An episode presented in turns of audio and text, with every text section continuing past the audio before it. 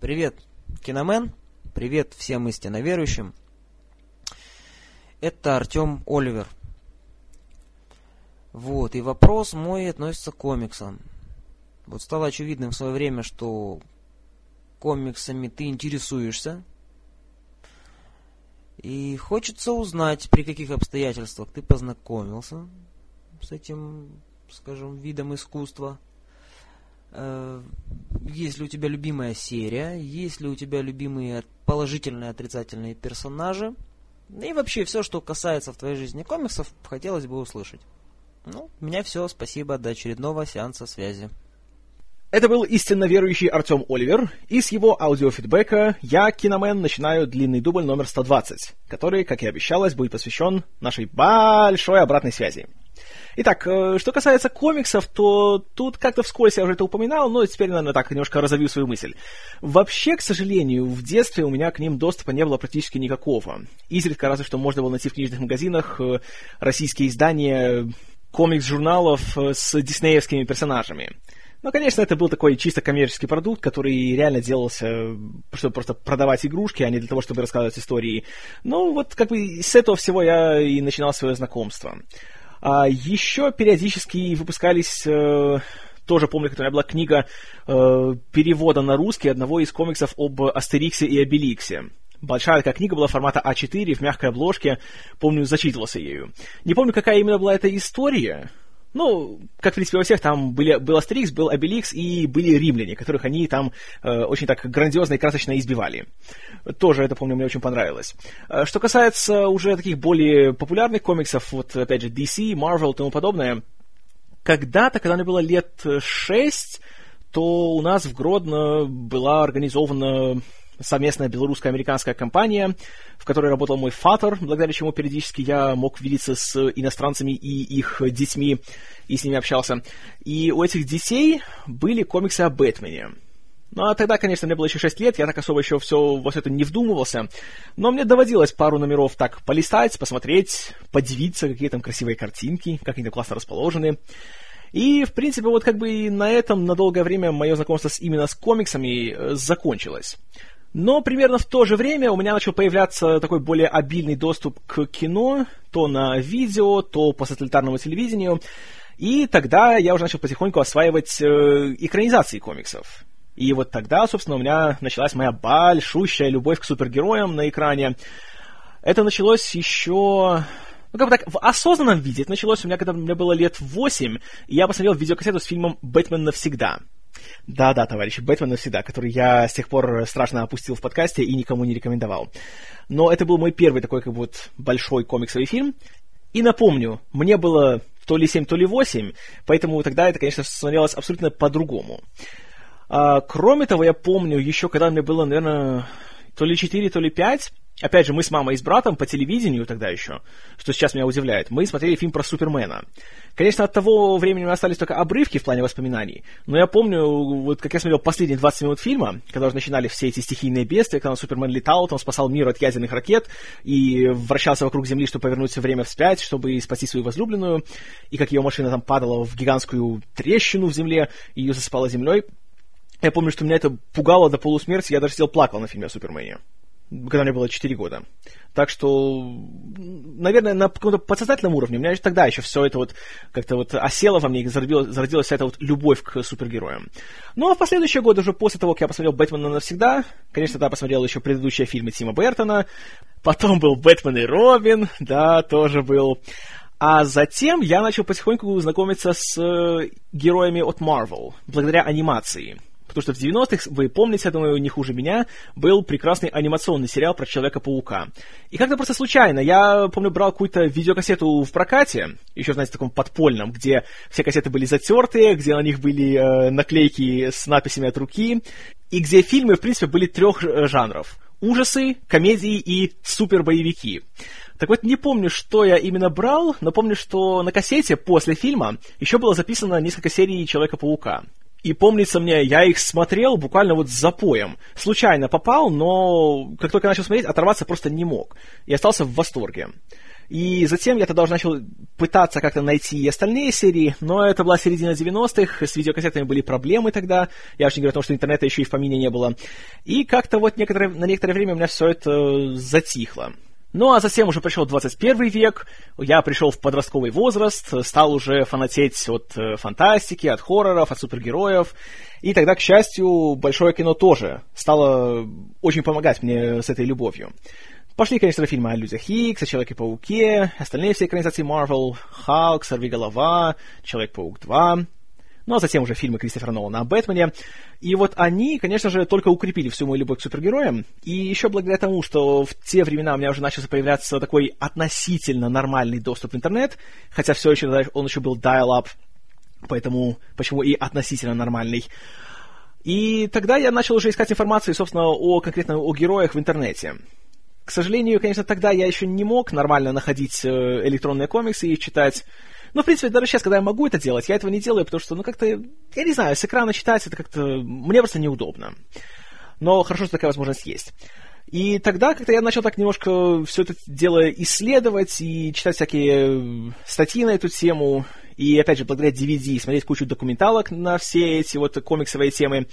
Помню, как-то смотрел по посттоталитарного телевидения шел канал History, и по нему была двухчасовая документалка вообще об истории комиксов, начиная еще от Джерри Сигала и Джо Шустера и завершая уже 21 веком, уже тем, как комиксы пошли в интернет.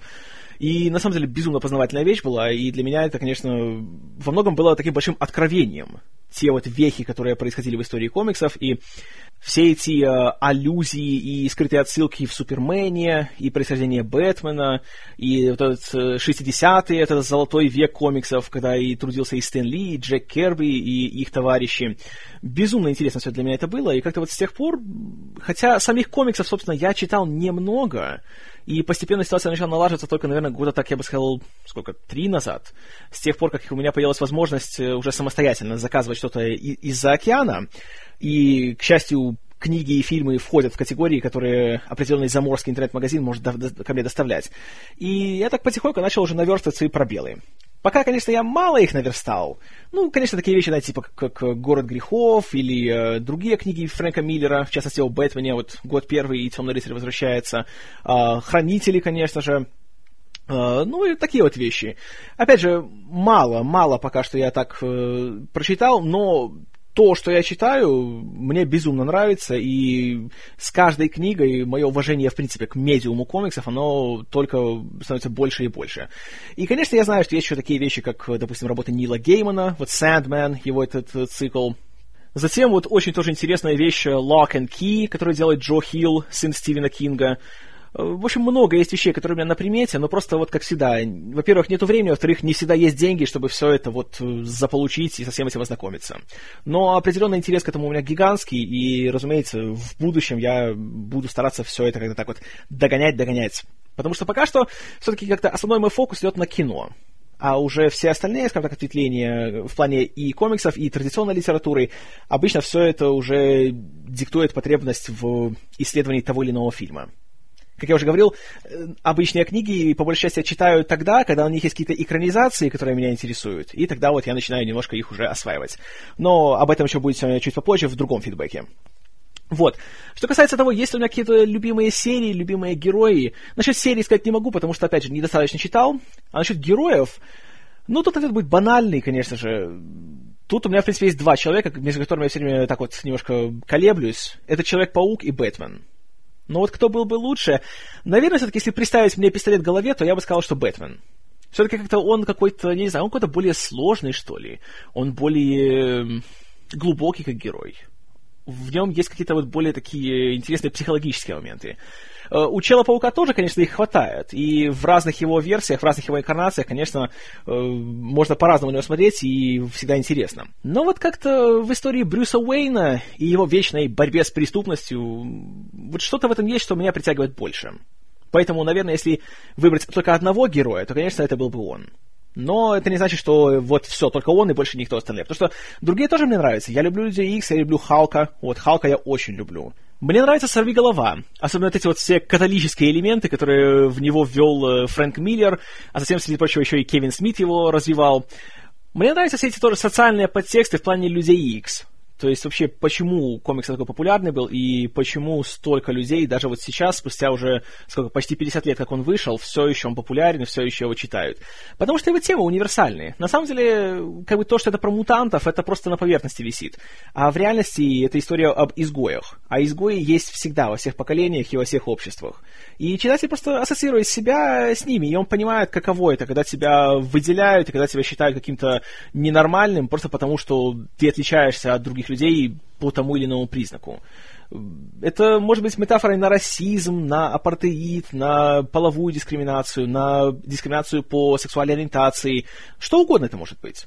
И вот я считаю, почему, в принципе, история о супергероях, они такие интересные. Потому что, да, можно, конечно, смотреть только на поверхность и говорить, что, ой, да вы что, детский сад, какие-то мужики в лосинах, которые только летают и дерутся друг с другом. Конечно, такое есть, но это все только верхушка айсберга. А поверьте, если бы все было только в этом было дело, то очень быстро бы прошла эта мода, и истории, допустим, опять же, о Супермене, о Бэтмене, о Человеке-пауке, они бы не просуществовали десятилетиями. И я сомневаюсь, что на них был бы такой же гигантский спрос, какой он сейчас. И в этих вещах просто что-то есть. И я уже не раз вам говорил, что я всецело поддерживаю ту теорию, что для современного общества, и мирового в целом, не только там американского или европейского, кого угодно, э, супергерои — это аналог того, чем были для античных обществ их э, истории о богах. Мы их называем мифами. Для них это было просто, это были истории. И там, по сути, такая же вещь. Как показывались боги в Древней Греции или в Древнем Риме? Они имели человеческую внешность, они были человеческих размеров, они, у них все было человеческое, у них даже был человеческий характер, были человеческие черты. Они тоже были либо благородными, либо подлыми, там, либо мстительными и какими еще угодно. Но главное их отличие от простого люда было то, что у них были какие-то способности, которых не было у обычных людей. И, кроме того, они были бессмертными. И они вот вели собственную борьбу между собой. Были хорошие, были плохие. И люди были как вот посередине. И зачастую боги между собой решали судьбу человечества. Ну, рассказывая о Бэтмене, я вспоминал человека по имени Майкл Услан, который э, преподавал собственный курс лекций по истории комиксов и о том, что это современная форма мифологии, и он сравнивал Супермена с Моисеем. Есть еще одна интересная такая теория, которая сравнивает э, вообще вот как бы противопоставляет Супермена и Бэтмена, и говорит, что они как Ахилл и Одиссей. То есть Супермен, да, он бессмертен, у него есть э, вся такая суперсила, суперспособности, он умеет летать, он практически неуязвим, но у него есть вот одно такое слабое место — криптонит. Это его, если позволите, ахиллесова пята. Так же, как и Ахилл. Он тоже бессмертен, он неуязвим, у него есть сила богов, но он человек, и у него есть вот это самое его ахиллесова пята. В то же время, как Одиссей, он человек, но при этом почему он победил Ахилла? Он победил благодаря своей ловкости, своей хитрости. И благодаря ему принадлежала идея, которая завершила Троянскую войну в пользу захватчиков. Вот эта вся идея с троянским конем. Опять же, он просто человек, он смертный. У него нет никаких супер божественных способностей. Но у него есть хитрый ум, который позволяет ему а, победить гораздо более сильного противника. Так же, как и у Бэтмена. Он тоже просто человек, просто у него есть костюм, который он создал благодаря своему уму благодаря тому, что у него были ресурсы, которые он использовал таким образом, чтобы придать себе преимущество. И таких вещей есть множество, на самом деле. Просто если уделить этому достаточно внимания, и если отбросить всякие свои предрассудки, то, поверьте, в мире супергероев все далеко не так просто, как кажется на первый взгляд. И далеко все не так банально, как любят говорить всякие вот такие злопыхатели. Так что вот, в принципе, что я думаю. Надеюсь, Артем, такой ответ тебя устроит. Если же что-то еще тебя интересует, то, пожалуйста, пиши или в комментарии, или присылай еще аудиофидбэк. Буду исключительно рад. Теперь перейдем к текстовому комментарию от Марата Ахметова, также нашего постоянного слушателя и истинно верующего. Итак, у меня возник вот какой вопрос. Ты, наверное, знаешь про выход такого фильма, как «Железное небо», о фашистах, точнее, национал-социалистах на Луне и их мщении Земле. Да, знаю такой фильм, правда, еще не смотрел его. Он у меня есть, но все как-то вот руки не доходят. А, помимо его сюжета, его отличительной чертой является то, что он полностью финансировался за счет пожертвований, в основном простых пользователей по интернету. А позже я узнал, что существует заграничный сайт, вроде европейский. А, наверное, ты имеешь в виду сайт Kickstarter, который довольно часто используется для таких вот всяких э, компаний, для сборов средств. В свое время даже я немножко участвовал в нем. Я пожертвовал для э, интернет-программы Stupid for Movies, которые ведут мои э, большие товарищи из Лос-Анджелеса, Уэйд Мейджор и Марк Кайзер. Но, правда, к сожалению, это не помогло, и нужную сумму не собрали. Но вернемся к фидбэку. Значит, э, существует сайт, где любой человек или группа людей, твердо решивших создать свой фильм, рассказывает об своей идее, подкрепляя ее по возможности визуальной, фотографии, раскадровки, концепт-арты, видео, информацией. И если это заинтересовывает простых пользователей, то авторы будущего фильма получают финансовую поддержку от них. Причем там налажен контроль за тем, чтобы банально не обманули пользователей, собрав денег на проект и укрывшись во свояси. Вначале у них были такие прецеденты. Хотелось бы узнать, как ты относишься к подобной идее? Может ли это быть хорошей альтернативой для тех, кто не может реализовать свои идеи фильма в рамках студийной системы или господдержки любой страны мира? Лично мне это кажется великолепной идеей. Спасибо за твои труды. И спасибо тебе за теплые слова, Марат. А, знаешь, я с тобой согласен. По-моему, это очень хороший такой вариант. И, к сожалению, просто пока что нет таких вот каких-то больших таких вот примеров, которые показывают, что вот, видите, как можно классно все сделать. «Железное небо», насколько я читал э, из рецензий, то получился фильм, скажем так, э, на любителя, причем на очень большого. И пока что просто вот не хватает, знаете, такого большого такого вот успеха, о котором заговорили бы по всему миру. Причем в хорошем смысле. Но я думаю, что, в принципе, это очень хорошая схема. Тем более, что, допустим, если ты живешь в какой-нибудь стране, скажем так, не особенно развитой, не западноевропейской там, или, знаете, не в Северной Америке, то, разумеется, найти средства это безумно трудно.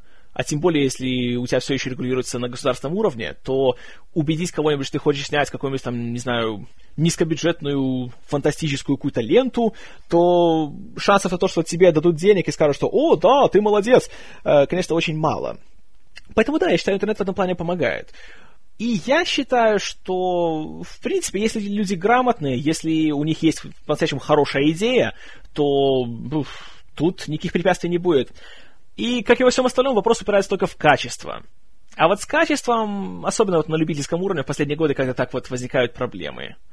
Да, конечно, есть такие фильмы типа какой-то «Район номер 9» или «Монстры», о которых много трубят, говорят, что вау, вот, понимаете, это вот новые звезды засияли, это новый уровень кинематографа. Но должен сказать, что как-то с каждым разом, когда я смотрю вот такие вот вещи, то как-то все меньше мне верится в то, что реально что-то в этом такое есть. Те же монстры, извините. Да, конечно, я уважаю то, что один человек, он там и был режиссером, и сценаристом, и оператором, и мастером по спецэффектам. Да, хорошо, конечно, это человек, как там, Гаррет Эдвардс, да? Есть еще просто Гаррет Эванс, я вечно их путаю. Но Эванс это который сделал Рейд, а Эдвардс это который сделал э, Монстров.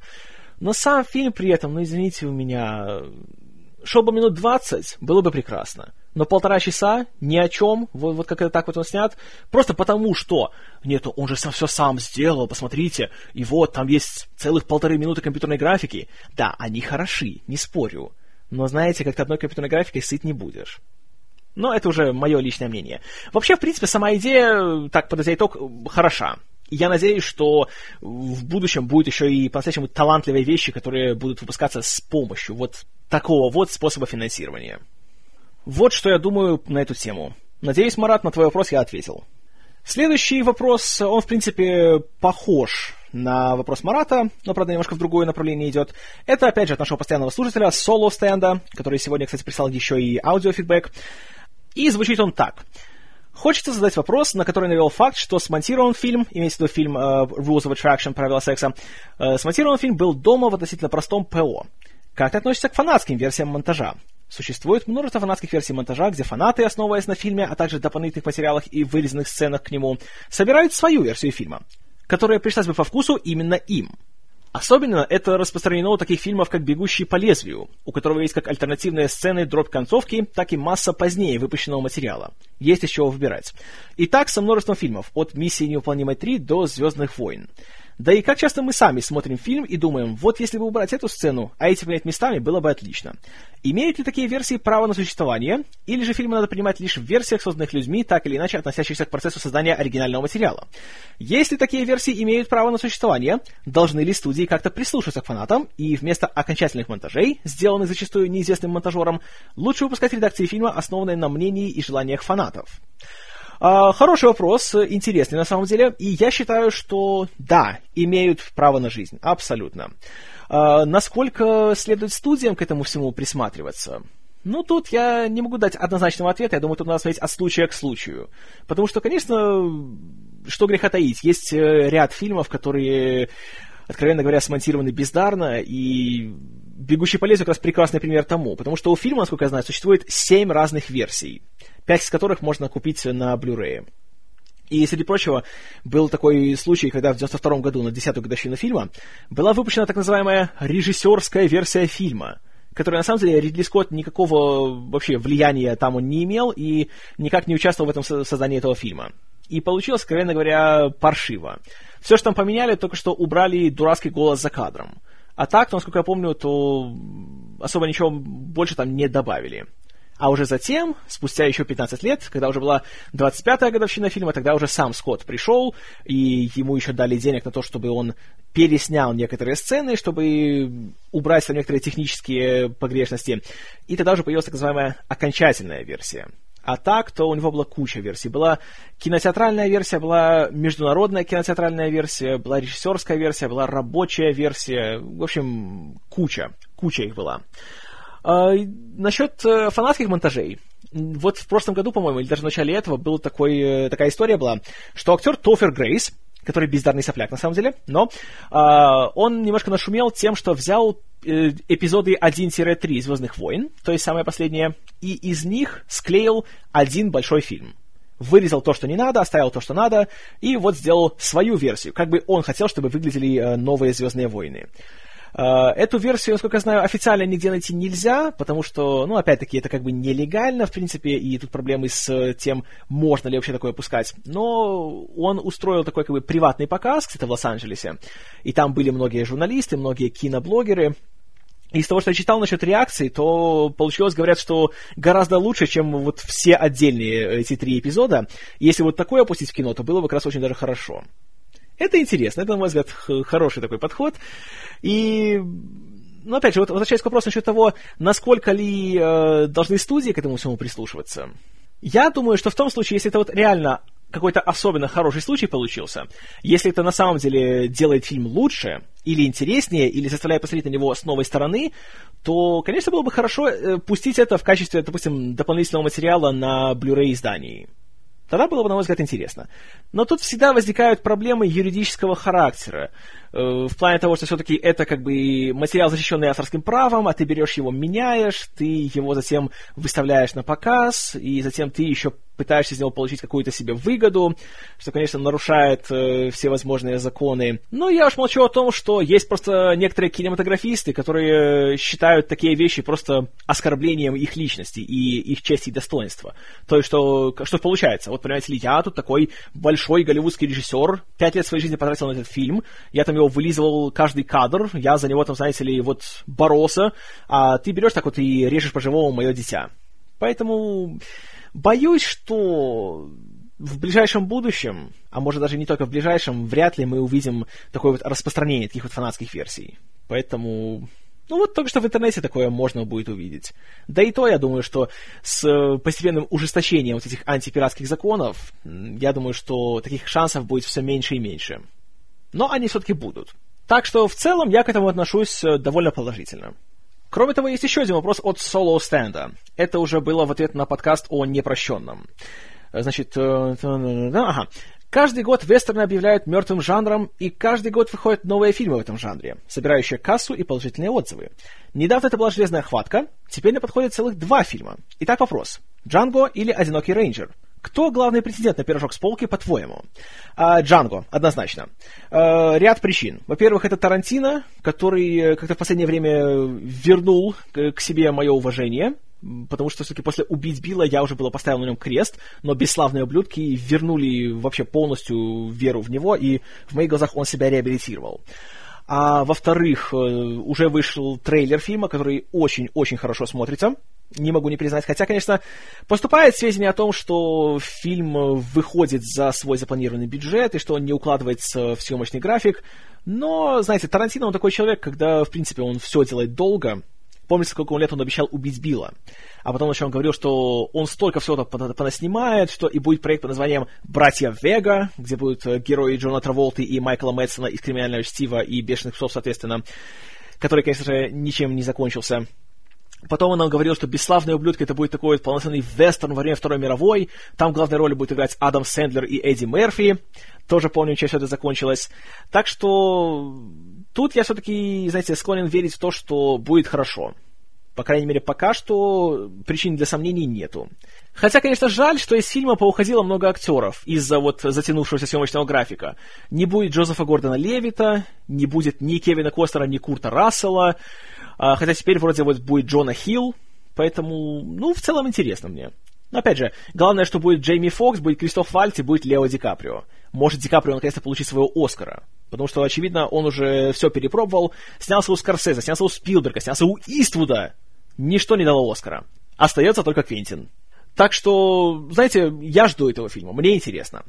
Что касается «Одинокого рейнджера», то тут ситуация уже теперь нами... ничего хорошего не показывает, и намечается Джон Картер 2.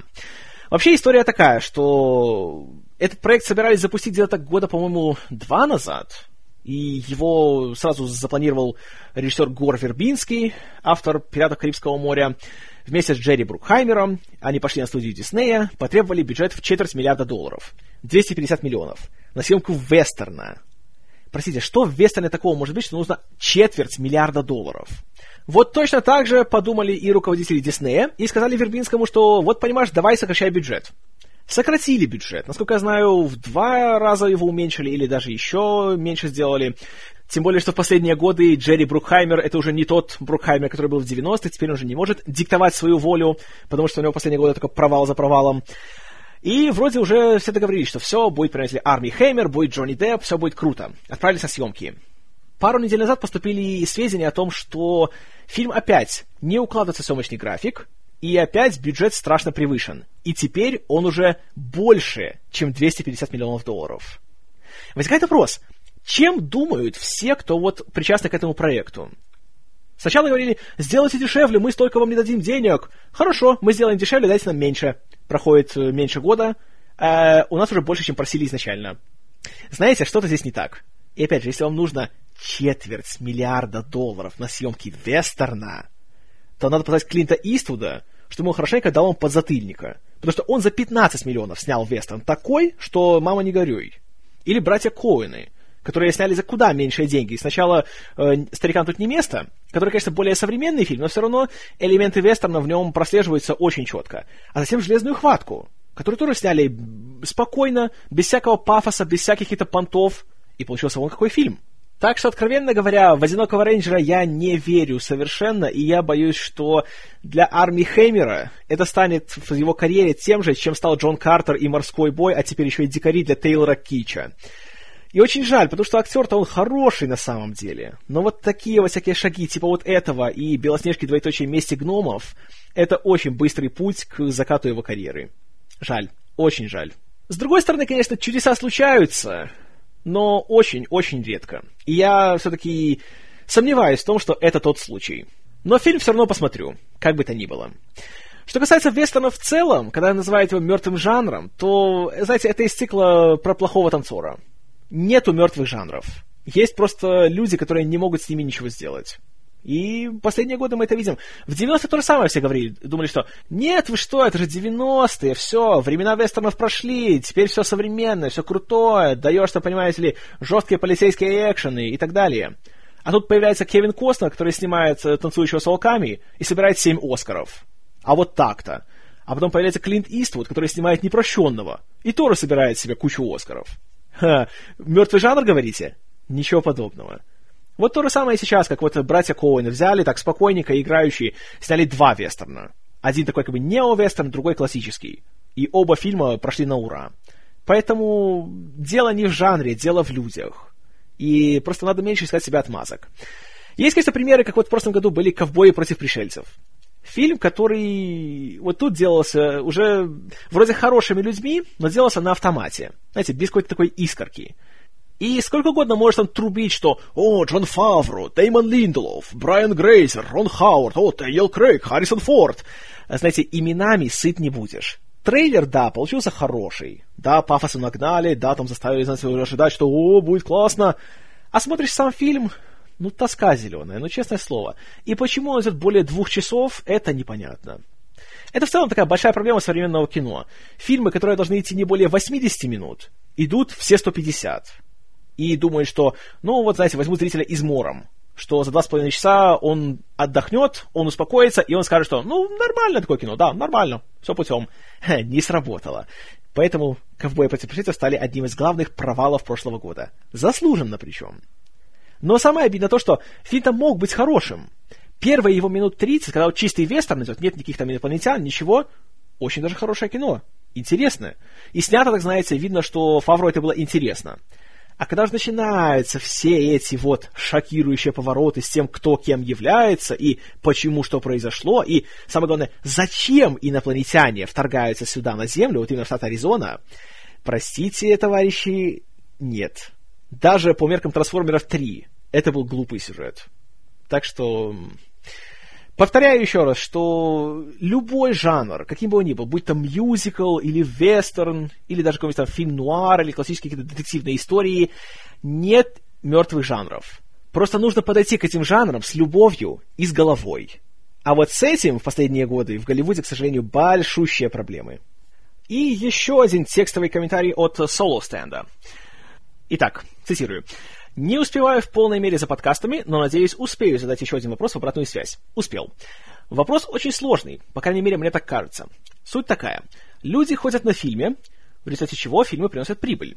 Но пойдет ли человек на фильм, особенно в первую неделю, когда формируется большая часть кассы, никак не зависит от качества фильма, а зависит лишь от интереса к нему. Потом включается сарафанное радио, но люди, как правило, все равно сперва отмечают для себя интересные фильмы и лишь потом читают про них мнения критиков или слушают советы друзей. Получается, что в большой мере сборы, как и посещаемость фильмов, это лишь показатель интереса. И многие отличные фильмы получают признание лишь потом, потому что когда они шли в кино, интерес к ним был низкий. Тут масса примеров, от бойцовского клуба до тех же 12 разгневанных мужчин. А интерес к оценке и качеству фильма отношения не имеет. Что же нужно сделать, пусть даже в идеальном мире, чтобы оценка фильмов рублем была все же ближе к их качеству, нежели просто к интересу к ним? Вопрос на самом деле сложный, и тут как-то такого ответа однозначного дать, на мой взгляд, невозможно. В целом, я считаю, что это проблема самого зрителя и, в принципе, его отношения к кинематографу как таковому. Потому что в последние годы, так если посмотреть, и даже по самим себе, на какие фильмы мы больше всего ходим в кино? Ходим ли мы, знаете, на костюмные драмы, или на какие-то психологические какие-то исследования, или какие-то такие, знаете, камерные триллеры? Реже, согласитесь, э, реже, чем на всякие большие такие помпезные блокбастеры, на какие-нибудь там супер кассовые фантастические саги и тому подобное. И зачастую даже слышишь, э, когда люди спрашивают друг друга мнение о кино, то говорят, стоит кино смотреть? Или лучше там его скачать, или подождать выхода на Blu-ray, или что-то такое.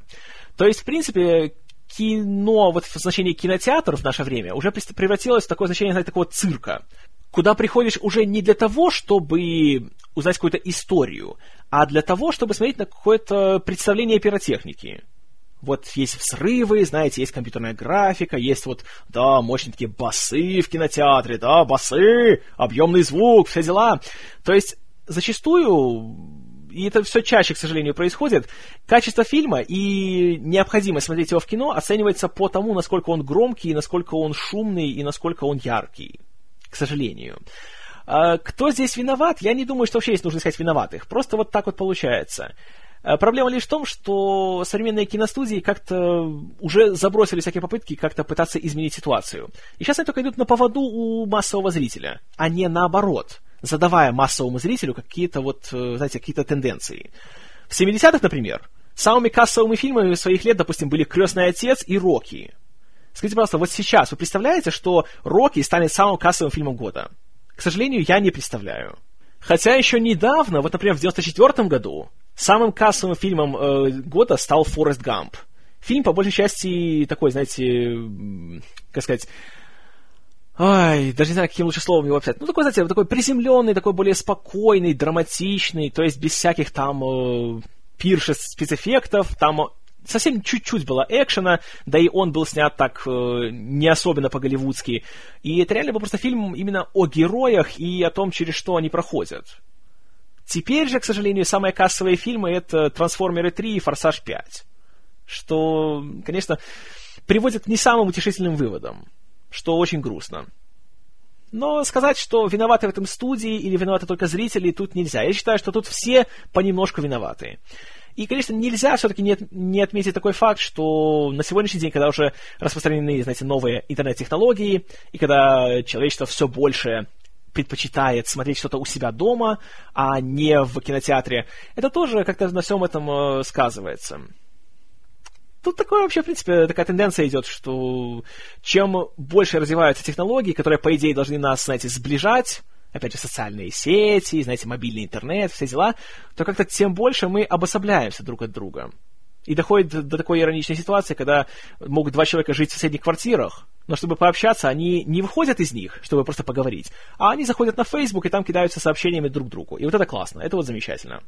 Сразу вспоминается монолог героя Хью Гранта из «Моего мальчика», который говорит, что все люди острова, и теперь мы живем в идеальном веке для того, чтобы именно стать островом, потому что за деньги можно получить пол, полную изолированность и самодостаточность. И, конечно, он говорит, что это как это классно, но на самом-то деле классно в этом самый минимум. И вот что касается того, что как сделать бы так, чтобы качество фильма отражалось еще и на его кассовых сборах, я думаю, что начать нужно как раз со студий, и чтобы они поменяли, в принципе, свою рыночную политику. Потому что для каждой большой студии на сегодняшний день гораздо проще выпустить э, какой-нибудь фильм, который стоит 200 миллионов долларов, и, знаете, пустить его там на какой-нибудь Comic-Con, там выпускать по трейлеру в неделю, и выйдет такой гигантский ажиотаж, знаете, что «У, взрывы, тачки, телки, а, как это круто!» И им гораздо проще продать такой фильм зрителю, чем какой-нибудь, знаете, «Король говорит». Потому что это фильм, который не, не засадишь его в трейлер. За две минуты ты не расскажешь, что это за фильм и почему нужно его смотреть. И там нет таких, знаете, крутых моментов, там нету фраз, которые такие, знаете, э, острые, из которых будет э, публика перед каким-нибудь очередным блокбастером будет смотреть трейлер, будет ржать, жуя попкорн. И нужно просто немножко поменять подход. Надо как-то так, э, что ли, ближе к зрителю смотреть все это делать.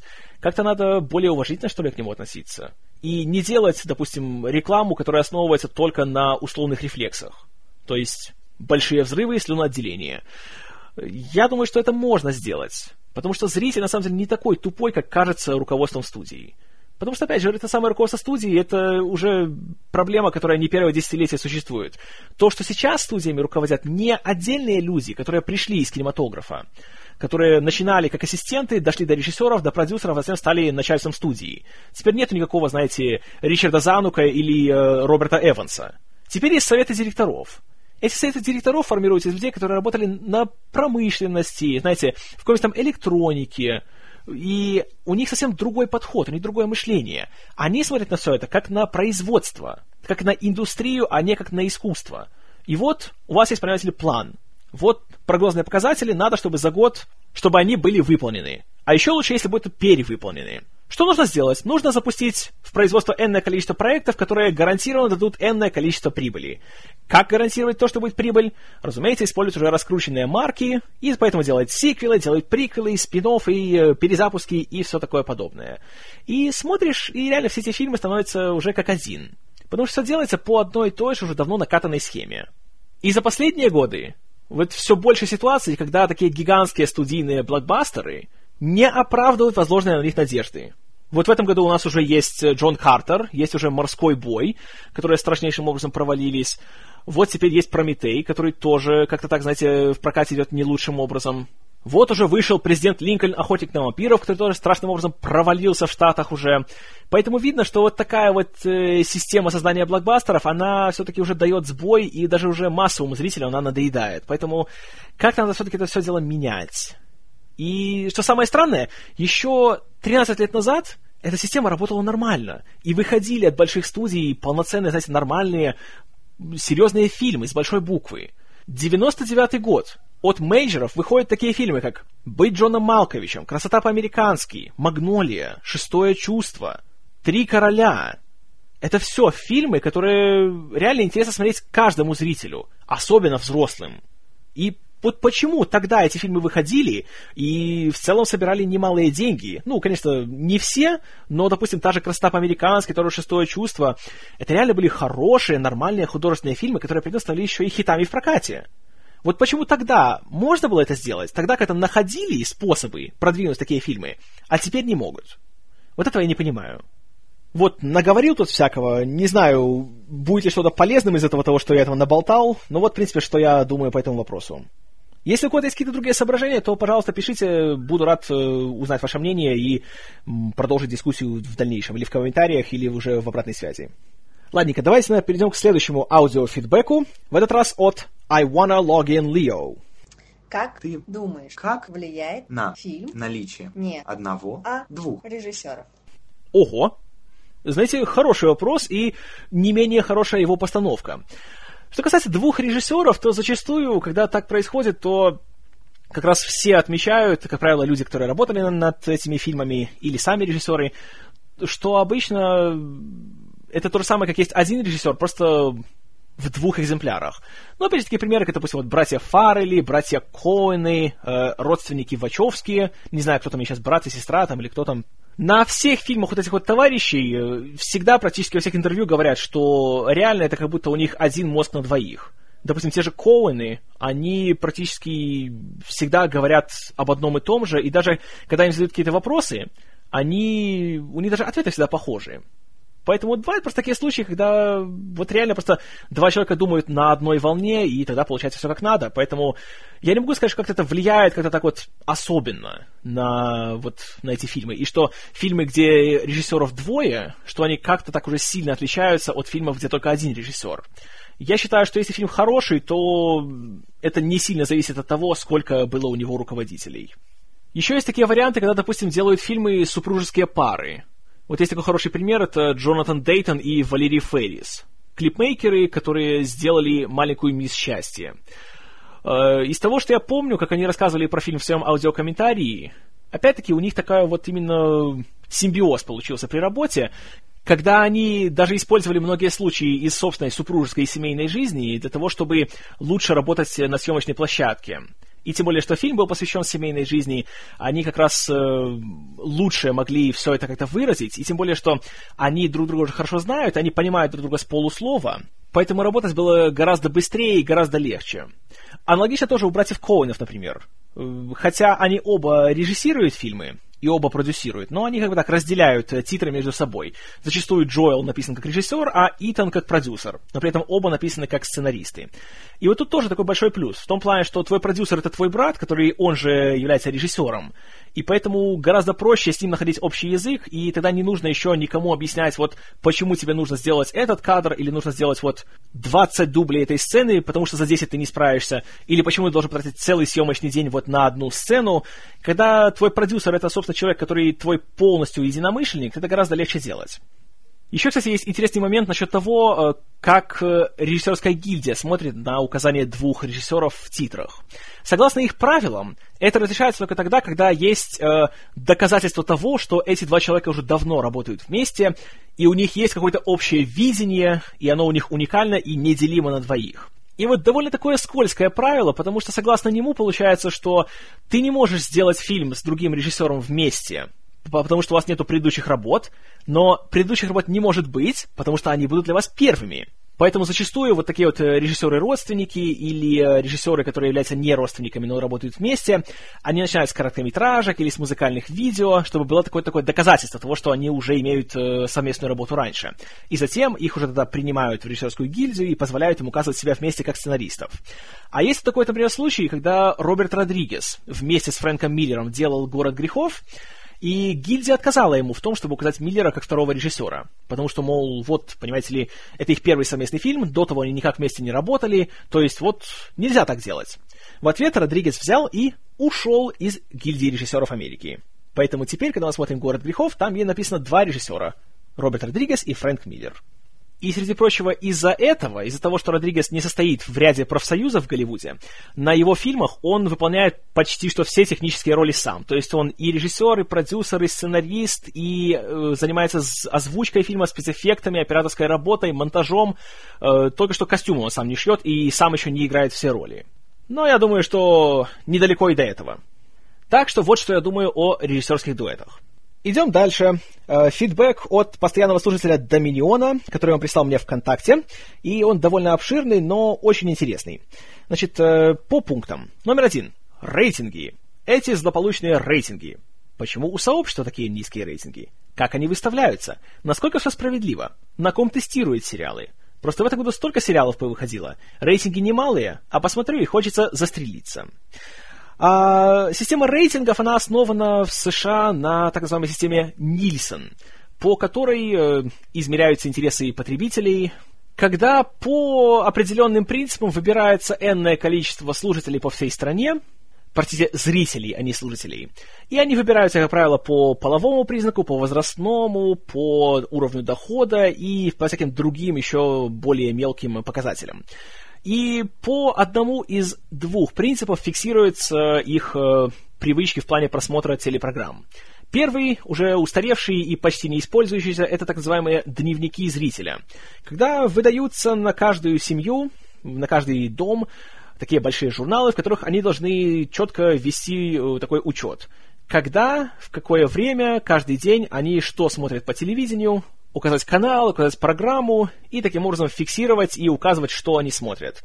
Правда, в этой системе есть э, велика вероятность того, что можно все это знаете, сфальсифицировать, поэтому от нее постепенно отходили, и сейчас я даже не знаю, используют ли ее все еще. Но такой вариант еще есть.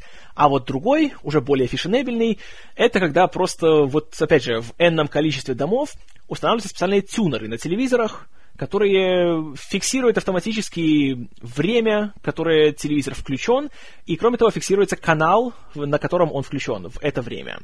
И эти данные передаются по кабелю в статистический центр, где они потом обрабатываются, и выводится затем э, общее примерное число того, сколько людей смотрит, и какая это доля от общей аудитории, и таким образом затем все это вводится в одну большую таблицу, и тогда делается вывод о том, какая программа популярна, какая нет. Делается это прежде всего для рекламодателей. Потому что телевидение существует, по крайней мере, коммерческое, за счет э, денег, которые выделяются на размещение рекламы. И, естественно, чем больше людей смотрят какую-то твою программу, тем больше желания у рекламодателя туда поместить э, рекламу своей продукции. А, естественно, чем больше людей смотрят, то тем больше денег будет стоить размещение рекламы. В случае с кабельным телевидением тут ситуация немножко уже полегче, потому что кабельные каналы существуют за счет э, денег от абонентов. Поэтому тут как-то у них уже не настолько все зависит от рекламодателей, которых там, в принципе, обычно нету, по крайней мере, на каналах вроде HBO или Stars или Showtime. И там, как правило, больше проводятся опросы на тему просто количества э, зрителей. И там зачастую, даже если сериал не приносит больших уже каких-то прибылей, то его все равно продолжают, потому что на него хорошая реакция от прессы, или его выдвигают на награды, или просто это такая программа, которая повышает престиж канала. Например, вот поэтому сериал The Wire, прослушка, протянул аж пять сезонов, и у него было начало, середина и конец. Несмотря на то, что зрителей у него было крайне мало. Допустим, по сравнению с тем же «Семьей Сопрано» или с чем там еще такое было у HBO. Или теперь, например, вот идет True Blood, настоящая кровь, то, конечно, ни в какое сравнение прослушка не шла. Но сериал все хвалили в захлеб, и это повышало, в принципе, престиж канала HBO как такой э, станции, которая э, бралась за программы, за которые не берется никто другой. И это, следовательно, привлекало к ним внимание и повышало количество абонентов. В то время как на каком-нибудь CBS прослушка уже на первом сезоне закрыли бы просто за низкими рейтингами. Насколько эта система справедлива, и почему, допустим, у сообщества, или как было, вот, допустим, у сериала Arrested Development, как там, заторможенное развитие, или как у нас его назвали, почему у них были такие низкие рейтинги? Тут проблема вся в системе этой в том, что она не учитывает те случаи, когда человек просто, допустим, записывает сериал себе на какое-нибудь записывающее устройство, типа там TiVo и им подобные. Он учитывает только тогда, когда телевизор включен и настроен на n канал. А так как есть ряд сериалов, опять же, вот типа того же «Сообщества» или «30 Rock» или э, вот тот же «Arrested Development», это вещи, которые обычно люди предпочитают смотреть уже в более спокойное время и смотреть по несколько эпизодов к ряду в записи, то, к сожалению, когда вот они записывают их себе, это не учитывается системой рейтингов Нильсон. Кроме того, эта система не учитывает э, то, сколько какая-то серия была скачана или просмотрена на iTunes, или там на Netflix, или на других интернет-сервисах, что в последнее время становится все более популярным. Потому что, опять же, смотреть телевидение, знаете, э, с рекламой этой постоянной и со всякими этими дебильными объявлениями на весь экран, и просто с тем, что по времени не всегда получается это сделать. А так записал себе, скинул там, знаете, на свой там iPhone там, или iPad, или что еще угодно, и смотришь себе, когда хочешь. Это люди любят все больше. Но система рейтингов это не учитывает. И поэтому тот же комьюнити, например, у него гигантское были количество по скачиванию из iTunes. Но кого же это волнует? Уж точно не рекламодателей. Вот поэтому у таких сериалов э, большие проблемы. В то время как у какого-нибудь там теории большого взрыва, которая на сегодняшний день является, по-моему, либо одной из, либо самой рейтинговой комедией на телевидении, таких проблем нету, потому что ее смотрят, знаете, большие массы людей, которые приходят домой после работы, включили канал CBS и давай слушать закадровый смех. Вот отсюда мы имеем ситуацию, когда какие-нибудь там два с половиной человека имеют, сколько там уже, 9 или 10 сезонов у них, а вот сообщество едва дотянуло до четвертого, да и там пошли большие проблемы. Arrested Development закрыли после трех, да и то каждый сезон все время сокращали. Сначала было 22 серии, потом 18, потом 13. А вот теория Большого Взрыва продлилась сразу на три сезона вперед. Вот так вот и получается. То же самое, допустим, было с «Огнями ночной пятницы». Когда его показывали на NBC, то рейтинги были мизерными первые два года.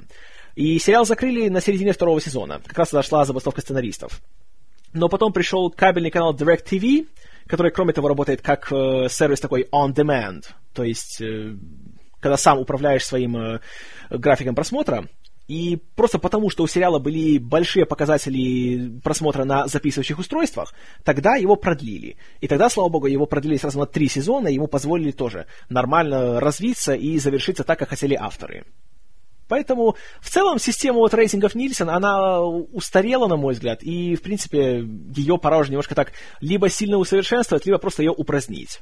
Потому что на сегодняшний день нужно все больше учитывать другие способы, при помощи которых люди смотрят э, телепрограммы. Так что вот так вот. Но опять же, это, это в общих чертах, тут я уже не вдавался в всякие там подробности, потому что при желании вы это сами можете все узнать. Но вот это такие как бы вот основные азы. А, номер два. Сериалы по фильмам и наоборот. Хорошо или плохо? По книгам понятно, что там целые тома, и в один фильм их не впихнуть и так далее. Но вот по фильмам. Были слухи об полнометражном 24? Были, все еще есть. Также об антураже. Тоже были и тоже все еще есть. Зачем хотят после всех сезонов делать еще и фильм? Зачем? Потому что деньги. Э, «Секс в большом городе». Помните, какой был популярный сериал? У него тоже были большущие рейтинги по меркам HBO, и затем э, решили, что а давайте мы превратим эти рейтинги в большущие деньги в кино. И сняли художественный фильм, который стал большущим хитом, несмотря на в целом не самые положительные отзывы. А, то же самое с «Антуражем». А, сериал в реальности выдохся еще сезоне где-то на пятом.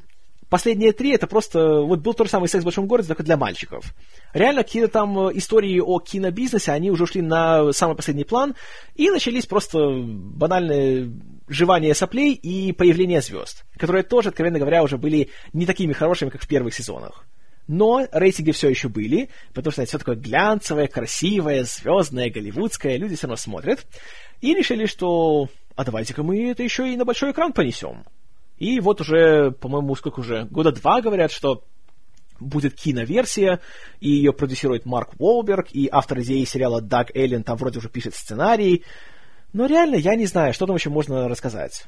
В самом сериале уже было нечего рассказывать. Что в фильме будет? Эх, не знаю, глупости. А, что там еще? 24 полнометражный. Вот тоже, я не знаю, зачем такой фильм делать. Чем он будет отличаться от любого другого современного экшена? Сериал, его фишка была в том, что это экшен в реальном времени, 24 серии, 24 часа. Фильм идет 2 часа. И фильм называется 24. То есть будет та же история, только спрессованная в 2 часа, то есть не в реальном времени. Э, кому это надо? Так что такие вещи делаются только что из-за желания наживы, а не потому, что, вот понимаете ли, это поможет нам развить всю эту историю в новом направлении и позволит нам увидеть новые грани персонажей.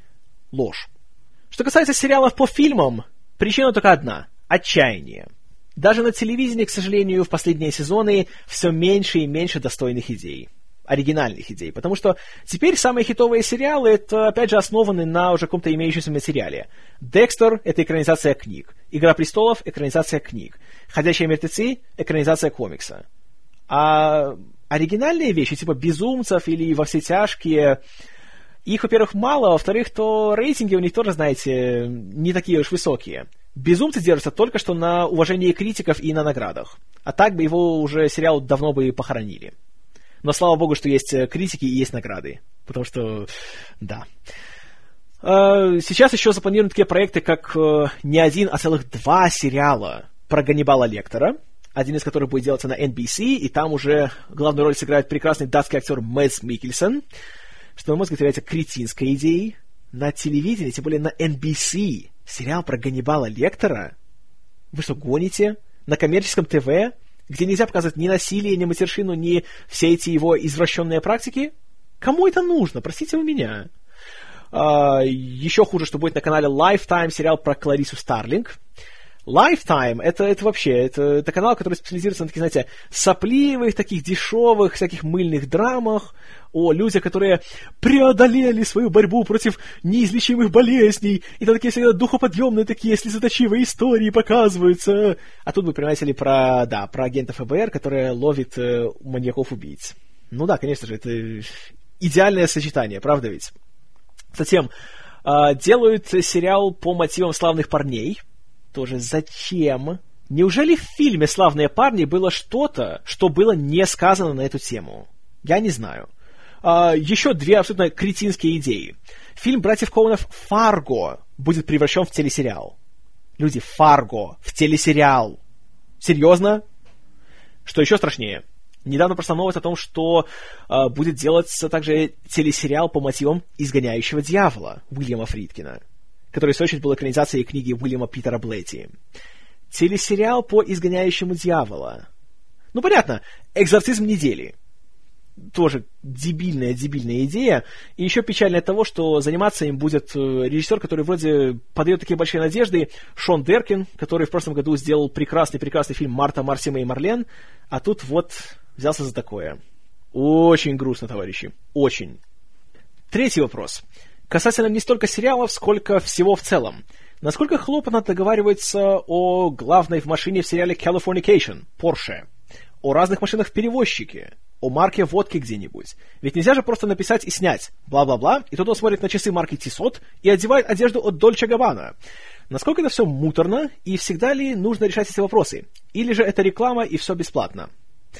А, сразу скажу, что бесплатной рекламы не бывает. Особенно на телевидении с этим всегда очень э, так э, жестко происходит. Не дай бог, ты покажешь ноутбук Apple с логотипом Apple, и при этом ты не договоришься, не согласуешься с Apple насчет того, что вот ты, понимаешь ли, вставляешь их продукцию, и что они дали тебе добро, и еще даже желательно дали тебе пару своих продуктов, и даже, может, немножко символично что-то заплатили. Будут большие проблемы. Причем не от Apple, а от какого-нибудь Dell, например. А, вся вот эта проблема, знаете, такое расхожее э, заблуждение, что бесплатную рекламу запрещают, потому что будет злиться сам производитель. На самом деле нет. Сам производитель будет только рад, потому что ты продвигаешь его продукцию. Злиться будет его конкурент, который на этом же канале платит деньги за то, чтобы размещали его рекламу. А тут ты берешь, понимаешь, за бесплатно продвигаешь его конкурента, причем не в рекламном блоке, а в самом сериале. Поэтому эти все вещи всегда очень плотно согласуются, все абсолютно торговые марки, опять же, одежда, машины, телефоны, компьютеры.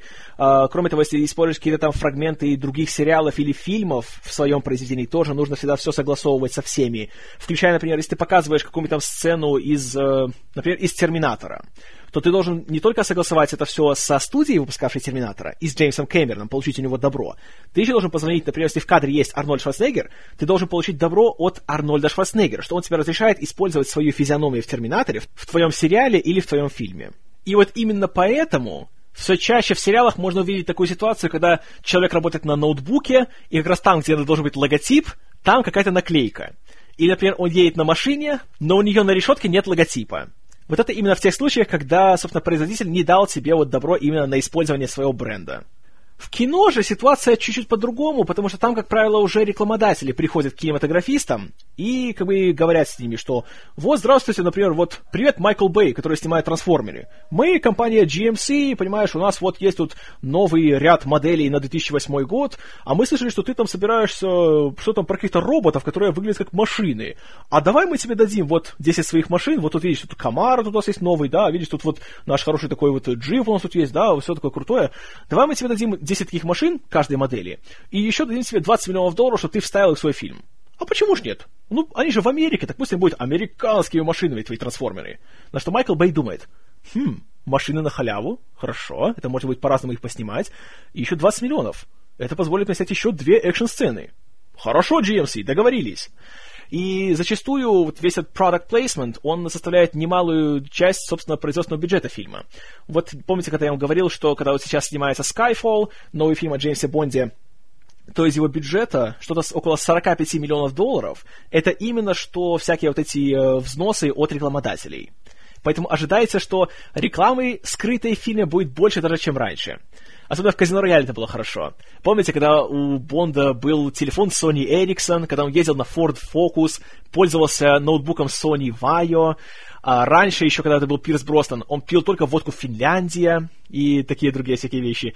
Э, прикольно смотреть за всем этим. Особенно хорошо смотреть вот опять же в последних фильмах, которые уже дистрибьютором, где является Columbia, который владеет Sony. И поэтому смотришь, как используются разные продукты компании. Например, в Казино Рояль. Uh, у Бонда телефон от Sony Ericsson. Uh, все, что он смотрит по телевидению, это показывается на плазменных панелях Sony Bravia. Когда он смотрит какие-то записи камеры наблюдения, он их смотрит на дисках формата Blu-ray, который придумала компания Sony. И uh, еще такой прикольный момент с телефонами. У Бонда Sony Ericsson и у всех его напарников а у одного там террориста, которого он заваливает вначале, мы не видим надпись, но по форме и по расположению кнопок видно, что это Nokia. То есть, знаете, такой э, грамотный такой ход, такое подмигивание. Типа, что, а, видите, Бонд пользуется Sony Ericsson, а террористы Nokia. А что купите вы? И вот так вот, хочешь не хочешь, так немножко посылать такие сигналы зрителю. Вот люблю такие подробности. Всегда веселят. Точно по той же причине, например, ни в одном фильме от Columbia вы не увидите, что кто-то будет играть в приставку Xbox 360. У всех будет только PlayStation 3 или PlayStation Vita и тому подобное. В то время как у любой другой студии, потому что они не хотят давать деньги Columbia, то есть через Sony, там будет обязательно Xbox там, или Nintendo Wii, хотя Wii гораздо реже теперь можно встретить. Так что брендовые войны, понимаешь. Вот такая вот в общем и целом ситуация, Доминион. Надеюсь, в этом ответе что-то полезное для себя ты нашел. Если что-то еще интересует, пожалуйста, пиши. Буду рад.